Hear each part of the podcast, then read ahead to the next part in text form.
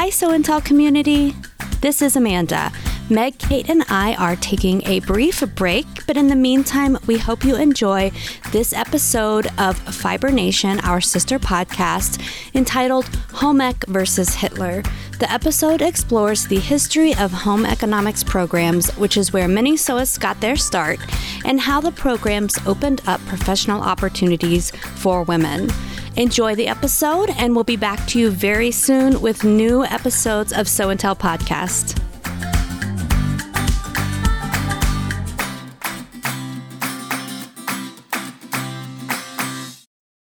Home economics had this central tension from the start. And the question was whether this was empowering or repressive the founders of home economics saw that saw their field as empowering, as creating opportunities for women. But at the same time, they were dealing with a lot of people in the world, particularly men, who thought that this was all a great way um, to keep women in their place, especially women of color. And eventually, that really turned against them. On today's episode, home economics. And if you think home ec deals mostly with food and nutrition, childcare, and managing a household, you'd be right. But there was a decade or so, just before and after the Second World War, when sewing was a major part of home economics programs across the country and truly a form of empowerment for a very brief period.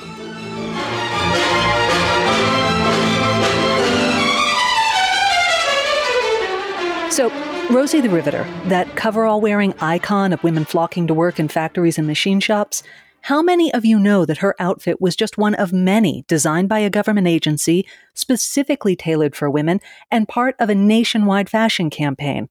One that might as well have been called Home Sewing versus Hitler.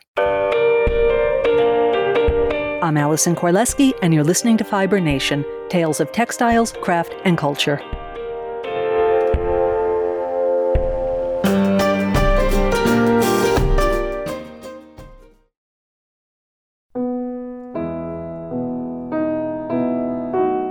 Swallow Richards was remarkable for several different things. She was the first woman to go to MIT in 1871, and that was before they even admitted women. And she later became the first female chemistry professor there, although she never actually received a salary. Her interest in public health led to the first water quality standards in the US and the first sewage treatment plants. She was basically the first ecofeminist, way before that was even a word. And among all the other things that Ellen did was to create a new discipline, home economics. And if any of you listening have high school memories like I do of badly sewn jumpers or dismal casseroles, you really need to let that go. Because home economics, or domestic science as it was first called, was a truly radical endeavor. Although it was disguised as training women to be better housekeepers, in reality it gave women choices that they might not otherwise have had, inside and outside the home. So, home economists at the founding had two main goals. One was to bring science into the home to make it more efficient, to make the home easier and faster to take care of so that women would have time for other things. They would have time for paid work, they would have time to study, they would have time to with their kids for anything they wanted to do. And the other goal was to professionalize the home and to turn this, you know, women's sphere into a range of careers in science, in business, in education, and careers where women would be accepted because it was all home adjacent, but where they could actually earn money. I'm Danielle Dreilinger. I'm a journalist based in New Orleans, and I'm the author of the new book, The Secret History of Home Economics. Reading Danielle's book, I had to admire the sheer sneakiness of these early domestic science programs. Remember, this was the late 19th and early 20th centuries when there just weren't a lot of options for women outside the home beyond teaching or working in textile and ceramic factories. But with this new discipline, the duty to feed her family might translate into a woman studying nutrition and then becoming a dietitian in a hospital. A thorough knowledge of hygiene could lead to a role in public health efforts. Ellen Richards was just one of many influential women, white and black, who saw domestic science as a path forward out of the house. And it was a way to get recognition for the work they did in the house as well. Because one thing that home economists recognized that people did not recognize outside of that was the economic value of a woman's time. Now, women have always worked, but that work was invisible, and it still is today, for that matter. At the turn of the century, a married woman might work over 50 hours a week, and that doesn't include childcare. Depending on your social class, you might have one or more servants to help, but even middle class women with at least some help worked a lot.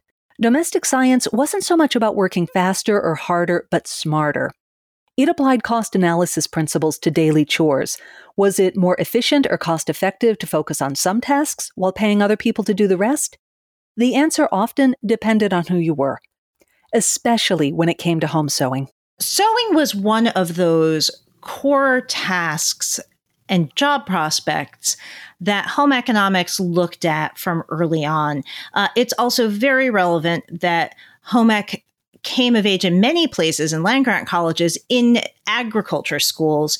So they were working hand in glove with uh, sheep farmers, with cotton farmers, with you know flax farmers, with with the, the businesses and the farms that were producing fabric in America. And there were always efforts in the field to make sure that people who sewed were using these American fibers and supporting American farmers. Uh, at the same time, sewing was al- always held a an unexpectedly fraught position within home economics. Like so many things we talk about on the show, this comes down to the Industrial Revolution.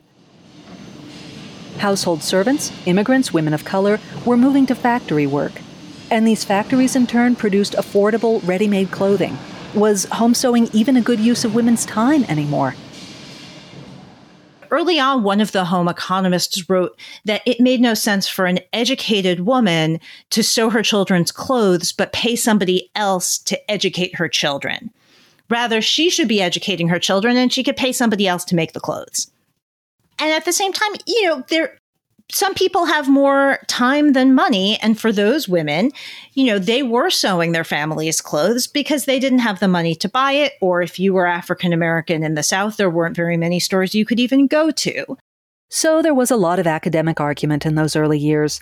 But then something made home sewing important no matter what your social class the Great War.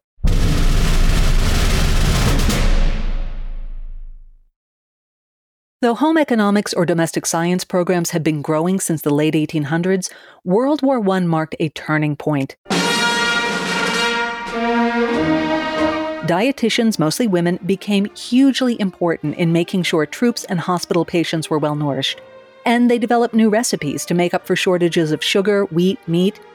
Side note here no matter what Beyond Burger wants you to think, pea protein is not a new thing. Pea protein had a whole team of women working on recipes for it during World War I. And while knitting gets all the publicity during this time, people did spend a lot of time sewing things for refugees in Red Cross hospitals using government approved patterns. Now, once the government realized that so called domestic arts were key to well fed armies and well run hospitals, it wanted to expand these programs way beyond the war effort into daily life, and it needed a whole new agency to handle that expansion.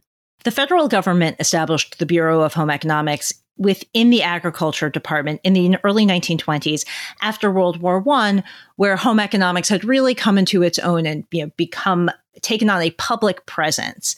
It employed more women scientists than any other entity in the United States, and they were they they turned their attention to economics, to doing time use studies uh, for women in farms, to food and nutrition, and to textiles. A team within the Bureau of Home Economics focused on creating sewing patterns that were practical and fairly simple to make using cost effective American materials.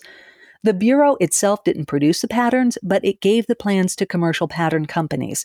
And we have links to some of these patterns in our show notes page, so do be sure to check them out. And the Bureau doubled down on the concept that a woman's time was important. One of the things Danielle told me about were patterns for toddlers that allowed them to dress themselves. And if you've ever tried to dress a toddler, you kind of understand why this is a big deal. As we moved into the Great Depression, the Bureau continued to create smart, simple sewing patterns, but its focus moved to domestic food relief programs. And these usually included nutritious, if kind of awful recipes like spaghetti with carrots and white sauce or macaroni with canned corn and hot dogs. But clouds were gathering on the horizon again. From the NBC newsroom in New York, President Roosevelt said in a statement today that the Japanese have attacked the Pearl Harbor, Hawaii, from the air. I'll repeat that. President Roosevelt says that the Japanese have attacked Pearl Harbor in Hawaii from the air. This bulletin came to you from the NBC. On December 7th, 1941, the Japanese bombed Pearl Harbor, bringing the U.S. into World War II. Immediately, everything changed factories roared to life, creating the goods that armies and troops needed. And with men shipping overseas, more and more of those factory workers were women. One factoid women were over 65% of aviation workers in 1944, when a few years earlier they were barely 1%. Two thirds of the jobs in defense industries can be done by women today. And officials of the defense program are advocating more extensive job training for women and girls. During World War II, over 19 million women joined the U.S. workforce. My sources conflict with one another here, but it's quite possible that one in four married women worked outside the house to at least some extent during the war. And all that blather about whether sewing was truly economical, it kind of went out the window. World War II was a time when the the myth of sewing as being practical really became the reality. As women joined the war workforce, the Bureau of Home Economics addressed a question that might sound frivolous, but had possible life and death significance. What should they wear? Because we are not talking just factory workers. You had women suddenly doing the majority of work on farms, driving tractors, and doing hard, messy labor. You had women working in labs where the last thing you want is for a full sleeve to knock over a test tube. Women working in industrial plants need costumes which are comfortable and safe around machinery. Uniforms which meet these needs have been designed. So, one of the things that happened during World War II is the Bureau of Home Economics came out with a remarkable set of patterns uh, called Work Clothes for Women. Danielle reads me a transcript from the Bureau's regular radio program where a home economist named Clarice Scott outlined the issue. The woman who does hard, active work has been the forgotten woman of the fashion page. No one ever designed an outfit for doing such things as milking or working in a factory. Leaving aside ugliness, a loose jacket or dress could get caught in farm or production line machinery. Neither men's clothes nor old dresses suited the purpose because they weren't designed for it. A scientist as well as a seamstress, Scott analyzed farm and factory work and designed more than a dozen patterns for the Bureau. These work clothes were meant to be safe around machinery and easy to bend, stoop, and reach in. They are astonishingly well designed. Scott liked to declare that every seam served a purpose. These garments, these the work clothes for women garments were revolutionary. Really, nobody had designed clothing like this for women before. And these were, you know, this was a situation where you couldn't buy these clothes in a store. They didn't exist. You needed to sew them. And to be sure, the Bureau provided these patterns to clothing manufacturers as well. But this is World War II when fabric is being rationed, fabric is in short supply. And this is a point in time where sewing really does become important, not only because home sewists could actually use more material than commercial uh, clothing manufacturers. They were given a special dispensation, but because people were making over old clothes. You know, it was mend and make do, as the British slogan. So, this field suit in the work clothes for women, for instance. Um, so, this is you know, this is not for like hoeing the garden. This is, they, you know, caring for cattle. This is driving tractors. Uh, and they said it needed a sturdy suit that allows freedom of action and is reasonably cool for hot weather because, of course, you're outside. You can find a photo of the suit on our show notes page. The pants have small vents at the waist to help keep the wearer cool. They have slide fasteners at the ankles to keep the hem from catching on random stuff in the barn, or to keep pesky grasshoppers out when you were in the field. The top is loose and gathered at the back so you could reach for things without your shirt pulling up.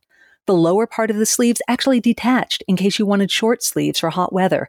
and extra deep pockets made sure that nothing would fall out while you were doing a lot of bending and stooping. Danielle walked me through several patterns, pointing out how they differed from and in many ways improved upon men's work clothes. Women had always worked on the farm, certainly, and it was just invisible labor because they also mm-hmm. had so much to do in the farmhouse. Uh, mm-hmm. Uh, but now, you know, it's 1942, men are away at war, women were very publicly taking the lead in the farm and in, you know, in, and in jobs where they legitimately hadn't worked before and it definitely it made it definitely made the work more visible mm-hmm. um, so there's the mechanics suit for instance so this is for women mecha- women's mechanics gasoline station attendants and some factory workers and this one has uh, let's see it says plenty of action room is built into this suit so there's lots of gathers, there's loose short sleeves, there's a box, the boxed crotch and darts set in below the waistline give bending and stooping room. They have a, it has a long front opening, so it's easy to get into. So this would have been a coverall. And mm-hmm. a zipper prevents gaps that might catch on machinery. There's zippers on the sides. There's a belt that fastens at the front that uh, with an adjustable sliding snap buckle, which unsnaps if the belt ever catches on anything, thus avoiding any injury to the worker or damage to the suit. She's reading and describing patterns that seem like work clothes 2.0. There's a rain slicker pattern that includes leggings for extra warmth. There's a lab dress that looks like a lab coat until you realize the pockets have been moved so they don't bang against the lab tables. There is such a deep understanding of the job and the wearer in these in these descriptions. And there's something else in these patterns as well. Unlike the hand knit socks of World War I, where women's labor supported the war overseas, the home sewn frocks of World War II represented a different sort of battle, one for dignity and respect on the home front. The patterns weren't just practical, they were professional looking. Women were now dressed for the job and they looked it. So, a pattern for a nurse's uniform would stress that the fabric should be water repellent and remain crisp looking. In a hospital where nurses were subordinate to mostly male doctors, it was a way to remain dignified. Women were proud of the work that they did, and their clothing let them show that. And these patterns also recognized that women continued to work in the home and that it was work. Danielle reads another pattern description to me, this one for a house dress. Women who spend long hours in hot kitchens want cool, pretty dresses that are easy to get into. The surplus dress shown here is collarless and has only a suggestion of sleeves rather than those which might cling to the arms on warm days. You know, this book is putting working in a factory at the same level as working in a kitchen. And that is something that home economics has focused on for a long time. It's not only professionalizing the work of the home, but just revealing the work of the home, revealing that the work of the home is work and it deserves as much respect as work outside the home. So, home economists are producing amazing patterns that are as much an existential argument as garments that repelled grease and cow poop. But remember, this was wartime.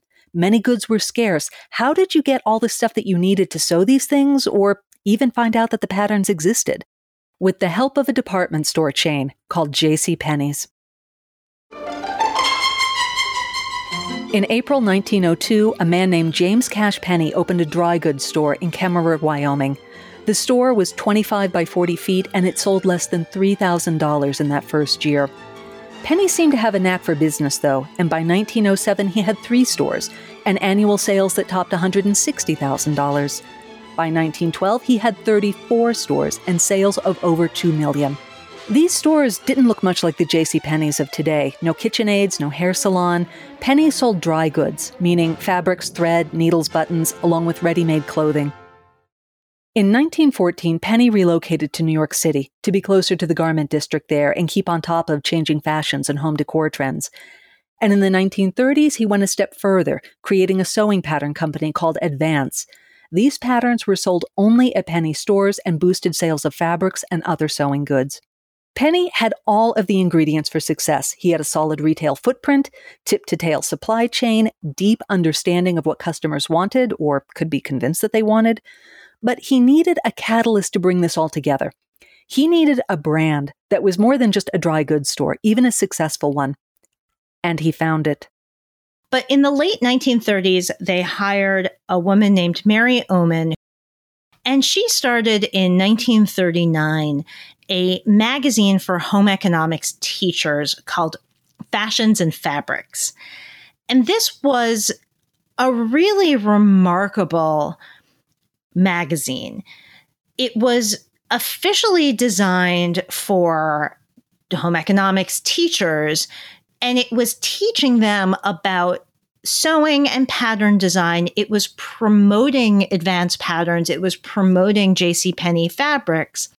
And one of the tricks was that it was kept at the store.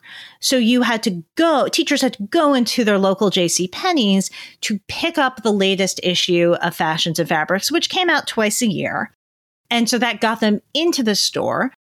It's really hard to find copies of Fashion and Fabrics today, and I suspect it's because people who have them hold on to them. Each issue is wonderfully illustrated. It had actual fabric swatches, lots of them, glued onto the pages. It had, say, articles about cotton fabric, how nylon yarn was made, how Penneys tested all of its fabrics and dyes using the latest science. It had in depth articles on cutting pattern pieces to fit your own measurements and how to cut fabric so it would drape perfectly on the body. And it had a lot about trends, colors and prints, fabric types, accessories. It was the perfect marketing funnel meets all you can eat sewing and fashion binge, guaranteed to create future Penneys customers. J.C. Penney's tried to reach home economics teachers who then would be, of course, teaching home economics students who would be teenagers or college level students who would then become consumers of J.C.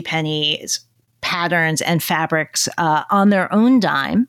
This might seem like an analog version of Apple, whose closed system forces you to become a customer for life.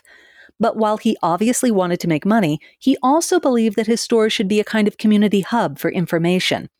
The magazine, including reams of technical advice, was free, even if you never bought a single thing after. And the magazine is also a striking timeline of American history, article by article, dress by dress. One of the things that fascinated me the most about fashions and fabrics is, you know, the first issue that we have is from 1939. So, you know, people are emerging from the Depression and World War II has not come to the US yet. And so we have this, you know, flash of normalcy. And then the war happens. And home economics began working on the war effort significantly before the US actually joined before Pearl Harbor. Uh, the US was supporting the Allies, and there were a lot of people who thought that probably we were going to be drawn into it. And you see an immediate shift in fashions and fabrics at this time from this, you know, blithe excitement to concern to fear. So, for instance, fall winter 1940, the editor's page, which, you know, was talking about trends, trends in fashion. The new fashions literally breathe the spirit of America.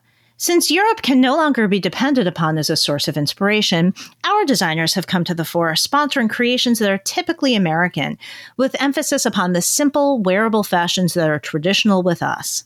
Fashions and Fabrics becomes a wartime magazine.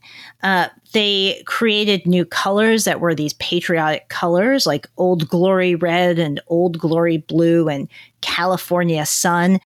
The magazine went beyond fashion propaganda, though. It became a source for the technical info that sewists needed during wartime. In fact, in 1942, Penney said, quote, We feel that our company is well equipped to make a substantial contribution toward thrift and saving of the nation. They began giving very practical information, detailing, for instance, the War Production Board's rules for fashion rationing and fabric rationing. So there's a page, for instance, and they did this more than once, that give dimensions for you know a coat a blouse an evening dress a daytime dress how because the war board had put put rules in place about how many pockets a dress could have, how wide the skirt could be. You know, as people who pay attention to fashion will know, like this is when you start getting these very plain dresses, these narrow dresses, shorter. And what's especially confusing is that you actually had different rules for commercially made garments and home sewing garments. So fashions and fabrics was very concerned about, you know, hey, this is what you can do if you sew from home. Uh, and they also promoted the Bureau of Home Economics patterns. So the fall winter 1942 issue has this wonderful patriotic cover with four women saluting, and two of them are wearing Bureau of Home Economics patterns, which Advance had manufactured. And they have this wonderful article in it called Sew for Service and Defense. You can see the effect of the war in the magazine itself as well. Those wonderful fabric swatches slowly disappeared as wartime scarcity made them impractical. The magazine also made clear that the fabrics they sold might not actually be available due to production issues. And they pivoted from make it new to mend and make do. A magazine designed ultimately to make you buy stuff was now telling you how to revamp clothing you already had. One article pointed out that most households had unused men's clothing in their closets. Why not take the more worn items and create, say, a new coat for your growing daughter? And then it told you how, step by step. So, yeah, for instance, the center front crease on a man's trousers is apt to be worn thin, worn thin. This was eliminated in the little girl's coat by placing the coat front with shoulder darts on the thin line, and the remainder of the original crease was removed by making a seam. Looking through these issues with Danielle, what really strikes me is the incredible technical knowledge these pattern designers had. It is so much harder to remake a garment from something else than it is to make one from scratch, and yet they gave excellent instructions on how to do just that. If the war effort had been about women's empowerment outside the home, the post war period was its opposite. Once the war was over, most women were pushed out of those factory and office jobs to make room for returning GIs. And the role of home economics itself began shifting. It may have started as a way to empower women to give them choices outside the home, but the schools that taught home economics and the magazines that promoted its principles were generally run by men. And after the war, more and more, home economics was seen as a way to create the perfect homemaker, or homemaker in training. And you can really see this in the magazine. And then all of a sudden, it's just overnight, all of the women's empowerment working in the world is gone. 1946, spring, summer, it's a totally different mood. Sketches are in a different style. The dresses are really different. They start talking about how to dress for your figure. For the first time, there's a page on skincare and how to make your complexion look the best, and the pattern descriptions. And these descriptions here for 1946 are just fluffy. A bonbon of a blouse, ever so pretty in crepe or sheer, soft and full with a bow at the throat and ruffles in all the right places. The new sewing patterns have this weird passivity about them. The professional, practical, work oriented clothes are gone for the most part, and they're replaced with dresses, quote, guaranteed to win a beau's approval. It, all of a sudden, it looks like 17 magazine. There's no work clothes. There's nothing from 4-H. There's nothing from for, about service. There's nothing about work. And you know, on the one hand, I, I look at that and I understand that everybody, I'm sure, was just exhausted and could use a little levity. On the other hand, knowing as we know the repression of women after World War II and how women were forced out of the workplace to make way for the men who were returning. And so much that, you know, my my mother's generation grew up with that has influenced us to this day. And I just, you know, to go from these strong women proud of their jobs and their defense service to a bonbon of a blouse makes me faintly sick. What strikes me about the 1939 issues of Fashions and Fabrics before the war hit is that it shows women in a range of life roles. There are patterns for little kids. There's things that talk about women being mothers. There's student, there's graduation dresses, there's things to travel in, there's things for work, there's things for, you know, work athletics. It shows this really wide ranging view of women's roles in the world. That world officially seemed to get a lot narrower after the war, but that narrow view hid a more nuanced reality. So even though the contents of the magazine are showing women in this very restricted, you know, childhood and then domestic roles, the reality is they were you know, being created by home economists who were working women. They were being used in the classroom by home economics teachers who were also working women. So even though the the contents of the magazine don't show that, the magazine as a whole does show women in a more broad role than our vision of the feminine mystique. Now, this comparison is rather harsh, but I was reminded of Serena Joy's character in The Handmaid's Tale, who had a very public life telling other women to stay home. One of the saddest and, frankly, most awful patterns from the Bureau of Home Economics came in 1950. A so called shopper's coat, it was this nun like garment with pockets for subway tokens, shopping lists, even a built in grocery bag holder. If the home economist had become Serena Joy, they were now designing for Martha's. And it's all very clever, but it's also such a sad reflection of the diminution of women's roles. And it was not long after this that the federal government began hacking away at the budget of the Bureau of Home Economics and within 15 years had closed it altogether.